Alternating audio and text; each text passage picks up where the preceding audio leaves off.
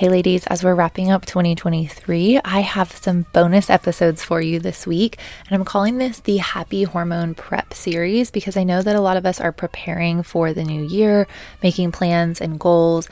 And I want to just really talk to you from my heart about some of the underlying things that I think are really causing hormone balances for us as women in this culture, and some of the mindset shifts and some of the emotional shifts that I think need to happen for us to move forward into the new year and really be truly ready to see those changes in our bodies and in our hormones. And so I would love for you to share this episode with a friend and invite them to do this series with you. It's going to be short and sweet episodes for the next four days. And I promise you, this is going to mean more to you. You'll be able to integrate it better if you have someone to talk to about it. So press pause or during the intro, hit that little share button and text it to your bestie and your sister and maybe her bestie too, so you can do this together. And I will see you in there. Welcome to the Happily Hormonal podcast. Now, if you're a little iffy on whether or not the word hormonal is a good one, you're in the right place. My name is Leisha Drews, registered nurse and functional diagnostic nutrition practitioner turned holistic hormone coach. And after going through my own hormone journey and having my three babies, I actually believe that our hormones are one of the greatest gifts that we've been given as women, and that no matter what you've been told, it's possible for you to have thriving energy, good periods, and a stable mood all month long. And I am here to show you the way. I think it's time to change the narrative around words like hormones and hormonal and start to reclaim the power that we truly have as women, which is the power to change not only our own health, but the health of all of our family for generations to come. Hormone balance doesn't have to feel hard. It can actually feel simple and fun when we do it in a way that aligns with how our bodies were made. If you're ready to start trusting your body again and feeling really good in that beautiful body that you've been given, then grab yourself a yummy drink and maybe a snack and let's do this. Okay, so this is going to be real talk today. And I think usually this is real talk on this podcast, but really some of the things that I'm going to talk about today are a little bit different because they're not as physical. We're talking more about emotions and mindset. But when I talk about the real root cause of hormone imbalance, I think that there this misconception that essentially we can get away with living a lifestyle emotionally that is going to be wreaking havoc on our hormones all day long and on our stress hormones specifically, and that we can out supplement that and we can out nourish that and we can, you know, really like do all these things physically without paying attention to the emotions. And I think that there is so much benefit in nourishment that to some extent that actually can be true that there's still benefit for your hormones and for your health and for your energy when you are focusing on the physical things. And I will say that sometimes the missing piece, if you're not seeing the results that you want, is that your emotions are just all over the place and running the show and are being really triggered by the lifestyle that you're living. And so that's what we're going to talk about today. So, emotional stress is such a large category, right? But emotional stress overall, whatever triggers your emotions to tell your brain that things are not safe, that is just huge in how it impacts your hormones. And I've gone over this in multiple podcasts. So I'm going to link back in the show notes to a couple of those podcasts where I talk about stress and progesterone, where I talk about stress and anxiety. Because if you haven't gone back and listened to those podcasts, those are going to be really important for the foundational information. But the really, really quick version is that when we have a stress trigger, our brain tells our adrenal glands that things are not safe. We need to pump out stress hormones, and that directly impacts the way that we create estrogen and progesterone. And so, if we are having these constant stress attacks on the body, essentially, the hormone balance picture is going to be thrown off by that. So that has to be foundational. And I want to encourage you that if you have a stressful life, that not only are there changes you can make, but also that when you are in that stress, there are still things you can do. And so that's why I am so focused on nourishment. And that's why I'm so focused on taking good care of your body because even in a stressful year, I've had a pretty stressful year, to be honest. And my body could be feeling better if I hadn't had all of that stress. But I'm feeling really good all things considered, basically. And like my energy is still good, my hormones are still good. Um, and looking toward 2024, I'm hoping to have more emotional space to really like support my body and replenish. But my body has been able to tolerate a lot of stress this year and still feel good because of those foundational pieces. And so that's what I teach in Nourish Your Hormones. And that's what I have found to be just so incredibly impactful in our lives. And so we really do have to look at the whole picture. The nourishment needs to be in place, but all of the emotions need to be somewhat reasonable as well to really see that long term progress that we're looking for. So, I'm going to just talk about a few things that are big emotional stressors for us as women. And these are the things that I want you to kind of like maybe take out a quick piece of paper and maybe not a quick piece of paper, but like take out a piece of paper and like write some quick notes on it, unless you have any quick paper at your house. I don't know. But I want you to jot down some notes on which one of these feel like the biggest trigger for you and which one of these feel like the thing that you need to sit with and kind of assess where you are in your life. So, number one is something that I've talked about multiple times on this podcast perfectionism. So, perfectionism is essentially expecting yourself to be perfect, expecting that you have such a higher standard for yourself than you would for others, and really beating yourself up when you don't meet that standard of being perfect or being like this superhuman woman and mom and all the things that you want to be. It also can look like really being paralyzed in where you are because you're not willing to start something unless things are perfect, unless you have all the time and place that you're going to need to accomplish it, unless you can perfectly commit to something, unless you feel like, you know, XYZ is in place in your life. And this is something that I see hold women back so much in just making progress in life in general, but especially with hormone balance, is that if we think that it has to be the perfect time, or we think that we have to be able to do things perfectly, or we have to do a carrot salad every single day, or it doesn't count, all of that is just honestly a waste of so much time that could be used to make progress. And so, perfectionism in whatever area of your life, if that's something that you struggle with or that you um, have allowed to be an excuse to not make progress in your hormones or in your health. And so, this could look like saying,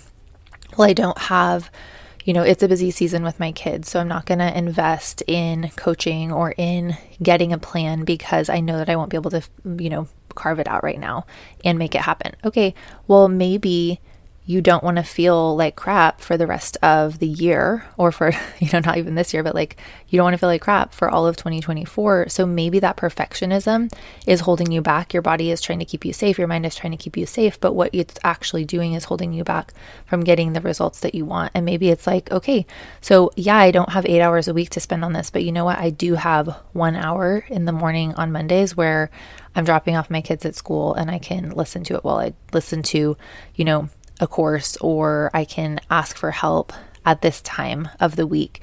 And I can carve out this one hour and I'm willing to start there.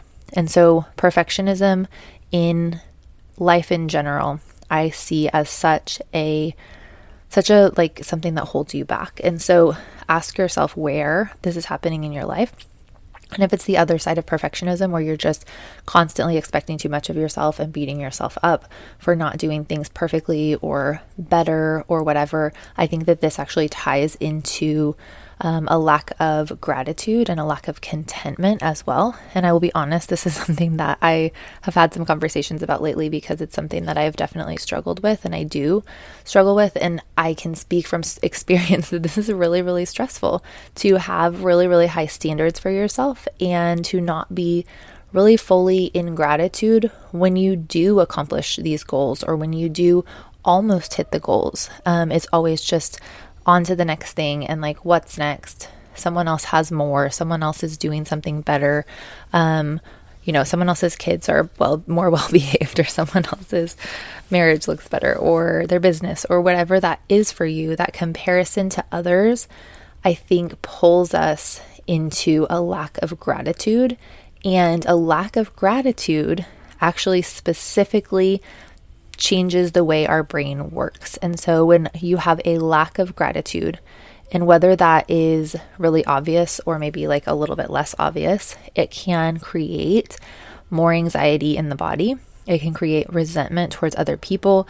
It can be a source of life dissatisfaction, and it can actually lead to anger against others as well as a victim mentality, which leads to helplessness. And so when we have this mentality of, I'm never going to be good enough.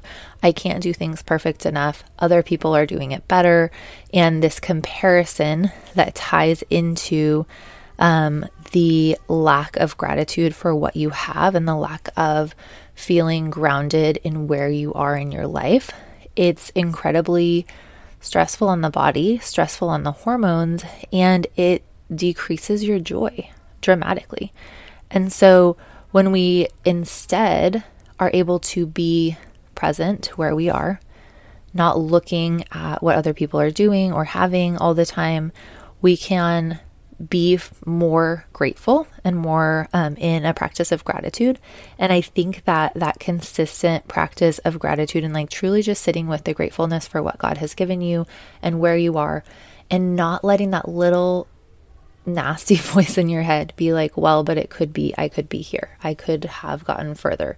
Um, I know for me at the end of the year sometimes, or um, sometimes in luteal phase, this is a really loud voice, right? Like, well, yes, all these things are good, but I thought I would be further along by now. I thought I would have done things better. I thought I would have whatever. That is stealing joy. And it's also not in a place of gratitude. And so when we are able to ground into the present and ground into gratitude, we actually will decrease stress hormones, decrease heart rate, which is a good thing in many cases. Um, we will lower our risk for psychiatric disorders. Hear me when I'm talking about this. When you are in gratitude, it directly lowers your risk of psychiatric disorders. And that sounds crazy because you're like, psychiatric disorders, that'll never be me, right? Um, except for anxiety is a psychiatric disorder, depression is a psychiatric disorder, PMDD is a psychiatric disorder.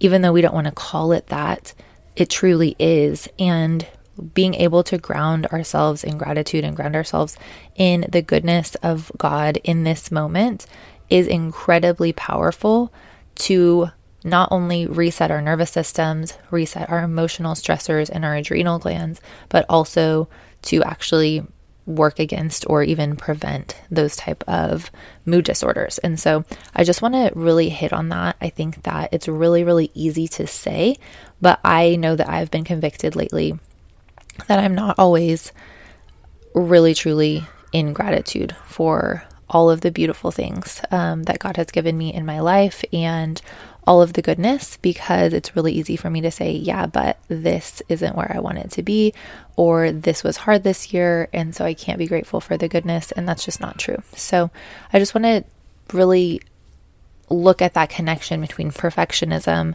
and expecting so much of yourself and then comparing to others and then um, having that like resentment or that dissatisfaction and how gratitude is truly the antidote to so much of that. Um, and so, gratitude can look different for everyone. I'm sure that you can figure out a gratitude practice on your own.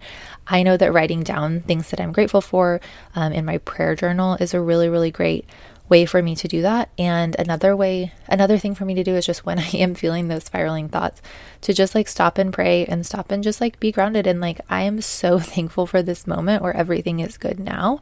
Um, and that's a huge, essentially like a huge antidote for anxiety as well, because anxiety is in the future. And oftentimes, what is happening in this moment is actually peaceful and good. And even if it is during your kids screaming or um, during, you know, like some chaos in your home, it doesn't, it's not always bad, right? Um, we can be grateful because I know that when my kids are, you know, having a fit or whatever, generally they're fine and we're in safety. They might be mad, but it doesn't necessarily mean that like something is wrong and my nervous system needs to go off the rails. So, all of those things I really think that they can come back to the practice of gratitude and the practice of being present can make a huge difference in that overall. And then the other two things that I just want to talk about quickly are overwhelm and consumerism. I think that both of these hit us really hard as women, they hit us really hard as moms. And again, it's just all of these voices in our culture telling us that we're not enough and that when we're not enough, we need to do more, we need to commit to more, which leads to so much overwhelm. And then consumerism, which is just buying things for like that little hit of dopamine or buying things on impulse or, you know, not sticking with what you actually planned to do in your budget, um, not considering the consequence of your actions in the moment. And I know that this is huge during the holiday season, so I assume that some of you will be feeling this hard right now. But really looking at what truly matters in your life as you are looking at the new year. This is a process that we're going through too. So I'm speaking all of this like truly from my heart and truly from like things that I'm working through this in this moment as well. But looking at like what is truly important in your life and does your spending align with that? Because I hear so much from women who listen to this podcast that they really, really want to feel good. They really want to be present for their kids. They really want to be over their PMS and their bad periods and like it's truly affecting their life, but they can't afford coaching or they can't afford a course. And while that can be so valid, it can also be that priorities are not in alignment. And when we truly consider the little spending that adds up so quickly, like going out to eat, going to the coffee shop, all the random things that we buy at Walmart or Target or whatever, like Amazon. I mean, all of those things add up really, really quickly if we let them. And when we let them, we are getting in our own way when it comes to something like being able to like really invest in our health, being able to invest in better food, being able to save money, whatever that looks like for you and what your goals are for the new year. I would just encourage you that really letting go of some of that um, outside perspective on what you should be doing or spending or how you should look to keep up with others is really probably standing in the way of you truly meeting some of the goals and desires that you have. And so, being able to release some of those outside expectations, I think, can be so important to not only just not feeling stressed the heck out, but like being able to actually make some of your goals happen. So, I have a couple of suggestions of how we can do this. And one of them is not going to come as a surprise to anybody. We all know we need this, but taking a social media detox and maybe just like taking it off your phone, doing 30 days, doing two years, whatever that looks like for you. I have slowly but surely really stepped away from social media for the most part. I still get on there a little bit, but I know that I can be more grounded. I can be more present. I can be more grateful when I'm not looking at 1 million different people on the internet and what they're doing and how their lives look more perfect than mine. That is a stressor for all of us that have been on social media. If you haven't, good for you. I'm sure your life is much better off without it. Another piece that I think plays into so much anxiety and so much overwhelm in motherhood and just in our lives as women is just having our phone constantly with us all the time. People can always contact us, they can always ask us for things. It's just like this constant stressor. And so I would highly suggest this is something I'm also working on just putting your dang phone away. Um, so I like to put it in a cabinet. I like to put it in my bedroom if I'm out there with the kids. And I like to just tell myself a certain amount of time that I'm not going to look at my phone. Usually like a couple hours, two or three hours. And this is definitely during homeschooling. This is during my morning routine with the kids, this is during chores, this is during whatever, because I know that I'm more present and more productive and more the person that I want to be if I'm not distracted by my phone. And this is outside of social media. This is truly just like, oh, I need to text my mom, and then I open my phone, and then there's something from my church, and then there's something from this and that, and it's all just on my home screen. And so, as you hear me saying, turning off some notifications might be a great idea. And also just having like no phone hours. Take turning your phone off an hour or two before bed and just giving yourself that space to be present with the people you love. All of those things can make a huge, huge impact on your stress and your hormones. So listen to my little soapbox, take the pieces that you need. And I'd love to hear from you. Send me an email if you have some takeaways from this episode, if you want to talk about something. Um, and tomorrow I'm going to be talking about getting out of your own way in your nourishment and in your motherhood. So I will see you tomorrow. And if you haven't already, make sure to leave a five star rating and a review on the podcast. Just a rating is also fine. I would love to hit 300 by the end of the year. And truly, if even one tenth of you who are listening to this today when it's published, just scroll down hit five stars on your Apple podcast, we would get there in like minutes. So if you have listened to this podcast and you love it and you haven't left a review yet, please do that for me and I will see you tomorrow.